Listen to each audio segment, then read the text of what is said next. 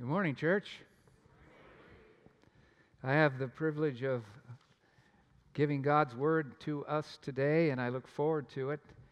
Uh, this week has been a, a, great week for us as a, as a family. Marie and I were in Chicago, downtown on Wednesday, where I uh, got my second treatment of uh, radiation uh, bead therapy, pouring it into five tumors in my liver. And um, I felt the, the next two or three days like I'd been fighting with Rocky Balboa. I mean to tell you, I, it really hurt. Uh, but that's a sign of good that it hurt. And so um, when we were driving in that day, the skyline of Chicago was just extraordinary. And it really is a great skyline that we've got, some of the most beautiful buildings in the world. And the way we were coming in, you couldn't help but be impressed by the highest of them all, which we now call, I believe, Willis Tower. It's really gargantuan. You know, it just dominates the skyline there.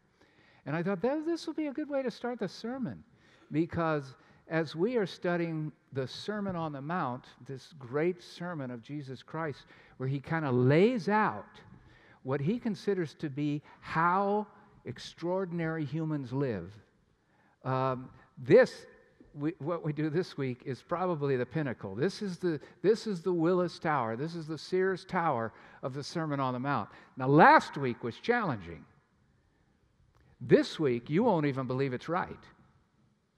You'll have trouble believing Jesus Christ uh, today and what he's asking of us. Now, remember, he's asked us to be extraordinary humans. I actually borrow that from Dietrich Bonhoeffer uh, when he wrote about this subject. And he said, This is where Jesus Christ lays out his plan for what humans should look like when Christ is in them. And all that hymn, May the Mind of Christ my Savior, every single verse was talking about who we can be with Christ in us.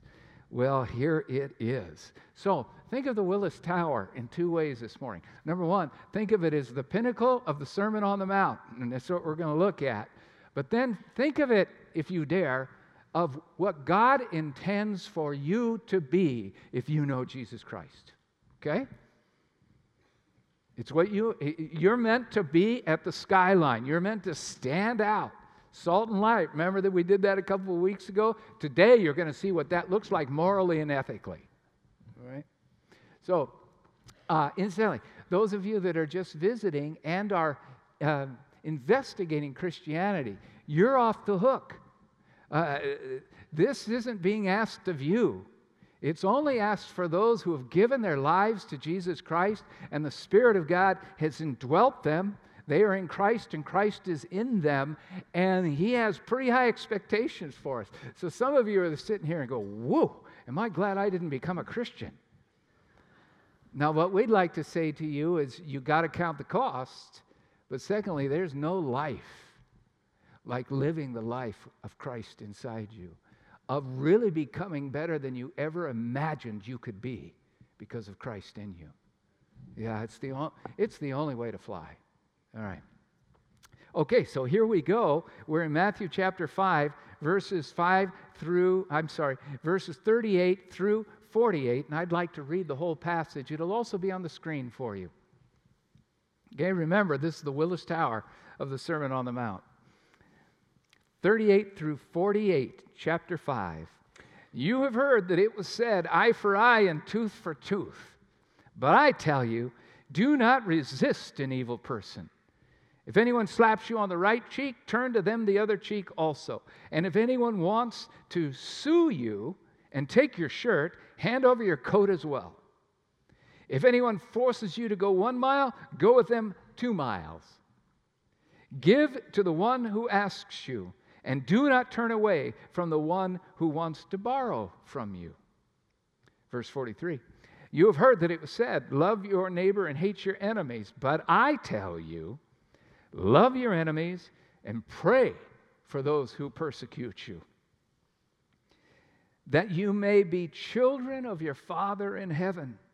He causes his sun to rise on the evil and the good, and sends rain on the righteous and the unrighteous. If you love those who love you, what reward will you get? Are not even the tax collectors doing that? And if you greet only your own people, what are you doing more than any others? Don't even pagans do that. No. Be perfect as your Father in heaven is perfect. Thus says the Lord Jesus Christ. Whew. Ouch. Wow. Hmm. All right, off we go. Our verses 38 through 42, and I think we'll be able to keep those on the screen at least part of the time for those of you. He starts out by saying, You've heard that it was said, an eye for an eye and a tooth for a tooth. In other words, somebody hits you in the eye, you hit them right back in the eye. Somebody knocks your tooth out, you knock their tooth out. Now, it sounds a bit barbaric unless you like cowboy movies like I do. And, and, and it's always revenge, retribution, etc. And the good guy always wins in the end. I've started wondering, however, after this week, incidentally, I've been laying under this passage for 10 days studying it. And, and I cannot believe what God is calling of in me through this thing. He said, so, so first of all, eye for an eye, tooth for a tooth.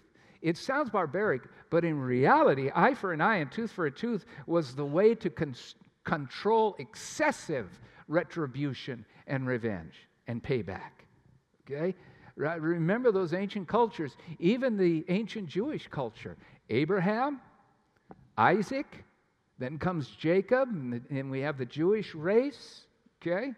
Uh, well, Jacob had 12 sons, right? He also had some daughters. One of those was Dinah.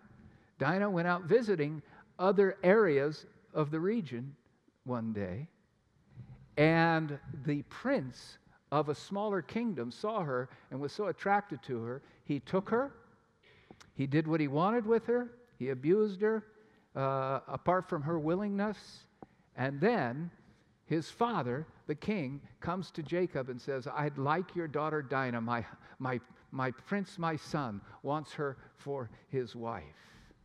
So, what did Jacob and his sons do? Well, they devised a plan. And the plan was this Yes, King, we'd be glad to give our daughter to you, to, uh, and our sister to you, to be the wife of your son who abused her. Uh, we'd be glad to do that. All we would ask is that you and all the men of your small kingdom would get circumcised because that's what it takes to be a part of our people group. And the king says, and the prince says, Well, we're willing to do that. And so they were all circumcised. And then when they couldn't get up from a prone position, Jacob and his sons and, and, and their servants attacked that small kingdom and destroyed every man in it and took every bit of wealth and took the women, et cetera, et cetera, et cetera. In other words, their response to eye for an eye was not eye for an eye. You knock out our eye, we will destroy your people group. We still see that happening today. It's amazing as you study how wars happen. So sometimes it was what we would call the smallest events that turned into wild, wide scale destruction. And so, an eye for an eye, for a tooth for a tooth, was actually a merciful way of holding retribution and revenge in. Now, look what goes on next. Verse 44. But I tell you, now he's going to say that twice. He's going to say it in both paragraphs. And I wrote in my notes right under when Jesus says, But I tell you, I go, New sheriff in town. And this is where Jesus starts to blow our minds with, he, with what he thinks these things are. So you say an eye for an eye and a tooth for a tooth. I tell you, do not resist an evil person. See, it's right there. Do not resist an evil person. Do not go eye for eye, tooth for tooth. If anyone slaps you on the right cheek, turn to them the other cheek. Do not resist an evil person. Example number one if somebody slaps you. Now, now in that culture, the most insulting thing that a person could receive would be in public to have the back of a hand slap another person's face. It was a way of saying, You are nothing to me. You are below me. Jesus says, Strike them back. No.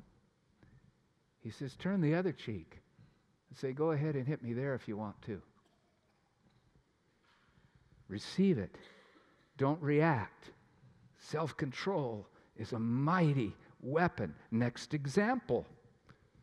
If anyone wants to sue you and take your shirt, hand over your coat as well. Anyone wants to see you, remember the whole context here is evil persons. Not justified persons, evil persons. So you're taken to court and it's unjust. And in those days, you had two pieces of clothing, and many people only had two pieces of clothing. And one was the tunic or the shirt, which covered the whole body. It'd be kind of like a t shirt covering the whole body. That's your undergarment. And then your cloak was that which kept you warm. And Jesus says if they're suing you and they're trying to get your shirt, give them your coat as well. What? Come on, Jesus. Don't counter sue. Yield your rights to your own clothing. You have got to be kidding. He's not done. Verse 41 If any force, one forces you to go one mile with them, go two miles. And they could do that in those days. This is actually a practice that began in ancient Persia when Persia ruled most of the known Middle East and, and the earth at that time. And, and they, had a, they had a gargantuan postal system. And so you had these people out riding and walking, delivering letters all over the empire. And they'd get exhausted. And since they were the dominating power, they could literally at any point see a person in any town, village, area, country that, that they wanted and say, hey, carry, carry this now. By law, you must carry this one mile. Now, of course, in the time of Jesus, it wasn't Persia and it wasn't just postage, it was Roman armaments. And they could at any point say, You're going to carry this. And Jesus says, don't only carry it one mile, carry it two miles. You, you mean the occupying power who's been unjust to us and we've got to carry their gear? Jesus says yes. And go beyond. He's not done yet. Verse 42 Give to the one who asks you, don't turn away from the one who wants to borrow from you. Live with extraordinary generosity so if somebody needs some money, you give it to them. Somebody wants to borrow, you, you, you do it. Uh, I, I found myself thinking, maybe because I was in downtown this week, golly, on every corner I have people asking me for money. What in the world do you do? I have one friend who buys McDonald's certificates. And $5, you know, a bunch of those, and gives those out people because we're always afraid that the money that we would give would be used in ways that are not good for them. And we all know how good a McDonald's hamburger is for us. so we'd rather give that. You see, what do you do with it? Jesus is calling for a profound level of generosity. Now, again, a reminder this is only for Christians. Secondly, this is about how we are to do our relational networks with saints and sinners alike. It's not that there's illegal laws. No, it's the way that extraordinary humans start to live.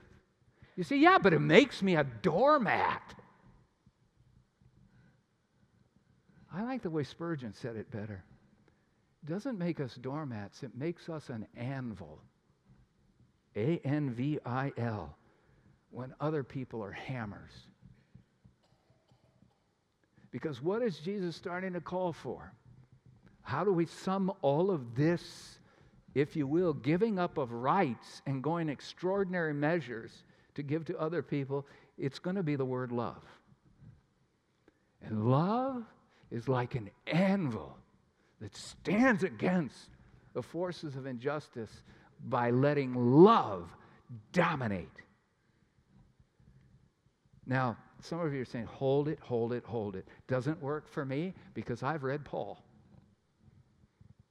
I've read Romans 13. And it talks about how God uses civil institutions to demand righteousness and justice and punishes those that are unjust. Let's, let's look at it. Romans 13, 1 and 2. Let everyone be subject to the governing authorities, for there is no authority except that which God has established. The authorities that exist have been established by God. Consequently, whoever rebels against the authority is rebelling against what God has intended, and those who do so will bring judgment on themselves. Another translation says, bring the wrath of God on themselves. So, so we have this kind of conflict Jesus or Paul? Well, the answer is quite clear yes. It's both. Jesus is calling for how the behavior of his people will be in the relationships they engage in in the course of any day, any week, any life. But Jesus and Paul will also say God has set up the civil institutions to help restrain evil and bring justice and punishment. You are to follow Jesus, chapter 5, and let the governing agencies handle the retribution. say, well, how would this work out? Well, kind of like this a burglar breaks into your house and you catch him. And you've got him. And he's not going anywhere. And you find out that he was going to steal all this stuff from you because he needed money, I don't know, for his family, or uh, said it was for his family, it was for his drugs. I, I have no idea. What should you do? You give him coffee and you feed him, and you call the police. You love him beyond the expected while still allowing the civil institutions to do what is right. This stuff's not easy. This is really hard. We are to be anvils and allow other people to hammer on us. But I've got an anvil. I've hammered on it a lot. Hasn't even made a dent in that anvil. It's stronger. It's a stronger steel. We are to be a stronger steel through love and giving than demanding our rights. Verse 43 through 48. Let me introduce it this way. A man who has a wonderful family is ready to go on his business trip, and he's got a 10 year old son and he pulls his 10 year old son to him and he says, Son, I got to go on this business trip. Now, I want you to take care of mom and the other kids, and I want you to do the things that I do when I'm home in my place. Will you do that? Yes, Dad, I will, he says. He goes on the business trip. He comes back. He's with his wife. How did he do? How did our son do? Oh, she said, he did exactly what you do. He, he, he took out the garbage. He brought his dishes to the sink. And then he went into the living room with a hot cup of coffee, opened up the newspaper, and turned on rock and roll music, just like you do. Well, in this passage, Jesus is daring to say, children of the Father, children of the Father are to imitate the Father. Not in bad actions, but only in good. Here we go. You have heard that it was said, Love your neighbor and hate your enemy. But I'll tell you, love your enemies and pray for those who persecute you. Verse 45 that you may become children of your Father who is in heaven. There it is. Love your enemies, pray for those who persecute you, so that you will be children of your Father who is in heaven. He causes his sun to rise on the evil and the good. He causes his rain to fall on the unrighteous and the righteous. You're to be like your Father in heaven, like Father, like children. And so, the reason we are called to love even our enemies and to love even evil people is because our Father in heaven does. Jesus' example is the sun that shines and the rain that falls. It falls on the just and the unjust alike. God's love is indifferent to the behavior of the people that receive it. Jesus is saying for us to do the same thing. And it's that word love that we run into throughout the whole Bible, isn't it? Folks, isn't that love that word love everywhere? Sometimes I don't want to see it and I didn't want to see it here. John Wayne would not agree with this passage. But we're supposed to. And the whole thing is summed up in love. Agape is the term, and it is that kind of love that keeps loving when the objects of the love are unattractive or non loving or unlovable or undeserving. It loves no matter what. It is an anvil that stands under the hammers of injustice and wrong. God tested me on this this week. Um, I was working hard on this sermon and we had our driveway seal coated. And our neighbor next door, who's a wonderful young man in his 20s, great family, etc., he got a 4 by 4 and, and he thought he would just do circles in his front yard. And I'm kind of watching out the window. I go, well, that's fine if he wants to do that to his yard, as long as he doesn't do it in mine. I went back, sat down, kept working on my message. The next thing I see is he's walking toward my house. I walked outside, and saw that he hadn't been able to control his 4 by 4 went right through my seal coated uh, driveway. I was ticked. I had a right to respond with justice. I wanted to be the hammer. Then he told me he'd visited our church a time or two.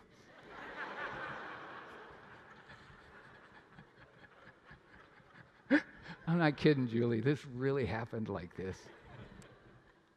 And, and the Lord is just on me about this thing. Lon, can you not practice what you're going to preach in even this regard? Really, Lon? You have the right to a seal coated driveway that has no one to drive on it for 24 hours like you're supposed to, and the string I put across the end with stakes. So, yes, I have that right. No, I didn't. No, I didn't. And since Christ is in me, and since I was bending under his word, I said, I said to the young man, he really is a great young man. I said, it's not a big deal. Let's see what happens when it dries. And if you want, you can get some seal coating and cover that part if you want to. Just a small thing. But what a difference from responding one way to the other, you know. And, and I use it as an example because you saw one of your pastors blowing it and then saving it because of Christ in me. And this text, we could do that 100 times a day, folks. Jesus goes on to say, well, if you just if you just like and love people who are likable and lovable, tax collectors do that. Pagans do that. That's nothing. I'm calling you to a different level of human existence which we saw so epitomized in much of the life of Martin Luther King. And while we still have eons to go, we cross many boundaries with this kind of not reacting. You don't react, you love more. You give more. And I, I just felt like I put my hands into a fist. I'm going to love you. I'm not going to react. I'm going to love you, love you, love you, love you, love you. And I mean that. Love is a much stronger fist than retribution and revenge. Yeah. Say, Lon, how do we even start to approximate this kind of extraordinary living? I'll give you three things. This is the best I got on this. Three things. Number one, remember who you are, and it'll be easier to love rather than look for retribution. Remember who you are. The first of the Beatitudes says, Blessed are the ones who are poor in spirit. Theirs is the kingdom of heaven. Poor in spirit means coming to the rec- recognition that in me there is no part of me that is as good as it could be, as good as it should be. And I blow it 10 times a minute.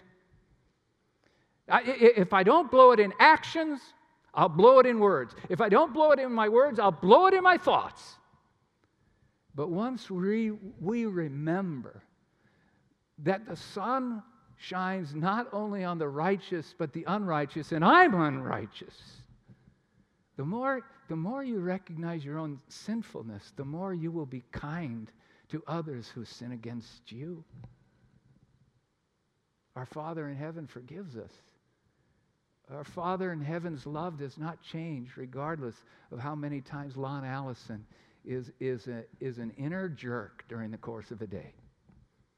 Once you got that down, it's like the Spirit uses that to help you start to have kindness toward others, to be merciful rather than uh, demanding justice. Second, so number one is remember who you are. Number two, yield your rights to God. Yield your rights to God. You know you don't have any, don't you? I mean, we, you saw the picture of the baptism that took place in Lebanon. Incidentally, I've been there in the Bekaa. Uh, some of that footage was taken when Bill Oberlin and I were there a few years ago. It's quite amazing. And when a Muslim becomes a believer in Jesus Christ and they get baptized, their lives are in jeopardy because they always do it publicly. And it declares to the whole Muslim community that someone has left Islam and come to Christ. It, it, it's life threatening. But when you go down under that water, one of the realities of, of baptism is that you die. That's what water will do to you. You can't breathe. And then you come up to new life. It's the dying to the old person and the rising to the new life. And that's where we get this whole concept that we don't have any rights anymore.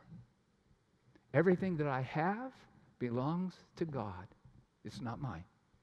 Everything that I demand, I should not demand because I'm under a new authority. And by the way, isn't God our provider? By the way, isn't God our new protector? Some of you are probably here today and you, you carry great weight of pain from people that have offended you. Let it go. It, the Lord's Prayer is interesting. When it gets to the forgiveness part, it says, God, forgive me my sins. Before it says, so, so that I will forgive the sins of others. Uh, the more I'm aware of how broken I am, the easier it is for me to be caring to others, even when my quote rights are crossed. So, number two, again and again and again, uh, yield your rights to God because He's your provider and protector. Number three, whew, you can't do this. I can't do this. That's where God wanted us to get to. I mean, when verse 48 says, So be perfect as your Father in heaven is perfect, it means to be perfect in this kind of love. But He is. And if He lives in us, this is what he's going to do in you and me. Surrender to it. Let him build you into, again, Bonhoeffer's words, an extraordinary human who's glad to be an anvil and be hammered by others. Watch this clip now from one of the greatest um, pieces of literature that's ever been written Victor Hugo, Les Mis. Watch this now. That's pretty good. Right in the midst of the French Revolution, tit for tat, eye for eye, destruction everywhere. This bishop, Bishop Myriel chooses to live out Matthew chapter 5. And the, the, the symbol of the, of the cuffs being taken off him He's set free. You no longer belong to evil. You see, that kind of love is stronger than hate. And if you know the story, Jean Valjean becomes an extraordinary human. And he brings goodness everywhere. And he corrects injustices everywhere. Much you have received, now much you give. The, the title of it, Les Miserables, I probably didn't say it right because I don't know any French. But it means the miserable ones. In the midst of a miserable society, rose up Jean Valjean. And that's why, still today, wherever you see this done, you watch people coming out of the play and they're weeping. They see a level of human living they didn't know was possible. And Jesus says, Oh, yes, it is. We know it to be true. When Jesus came to the earth, he yielded all of his rights, co creator with the Father of everything. He placed himself completely under the authority and in total dependence on the Lord. The Lord Jesus didn't even have his own words. He says, I speak nothing that I haven't heard from the Father. He was in total dependence and he had no rights. The Lord Jesus, at the time of his death, was slapped, punched, beaten, and insulted. But he didn't retaliate.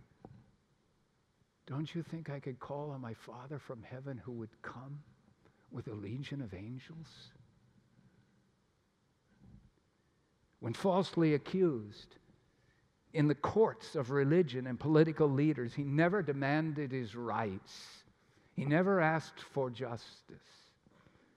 When murdered on the cross, he looked at his killers and said, Father, forgive them. They know not what they've done. Jean Valjean just got it from Jesus. Jesus is giving it to us here. And then without saying it, he does it. And we all see it. God has called you to be an extraordinary human, a loving anvil in a world of hammers. Amen. Pray with me now.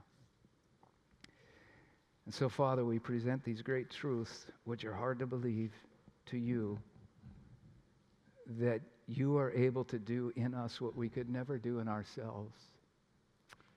And we thank you so much, Jesus, that you did choose to live this way. And only because of that can we be who we can be today. And can we receive the gift of eternal life. And, and can we be forgiven of all of our sins because you did live this way. And since you live in us, carry on, Lord. Make us bigger than we ever imagined we could be. Amen. And now receive this as your benediction today. That phrase from verse 45 that you may be children of the Heavenly Father. Marcia and I thought we'd do this for you as a way of saying, God bless you. Children of the Heavenly Father, safely in His heart you're gathered. Nestling birds nor stars in heaven, such a refuge ne'er is given. God His own does tend and nourish.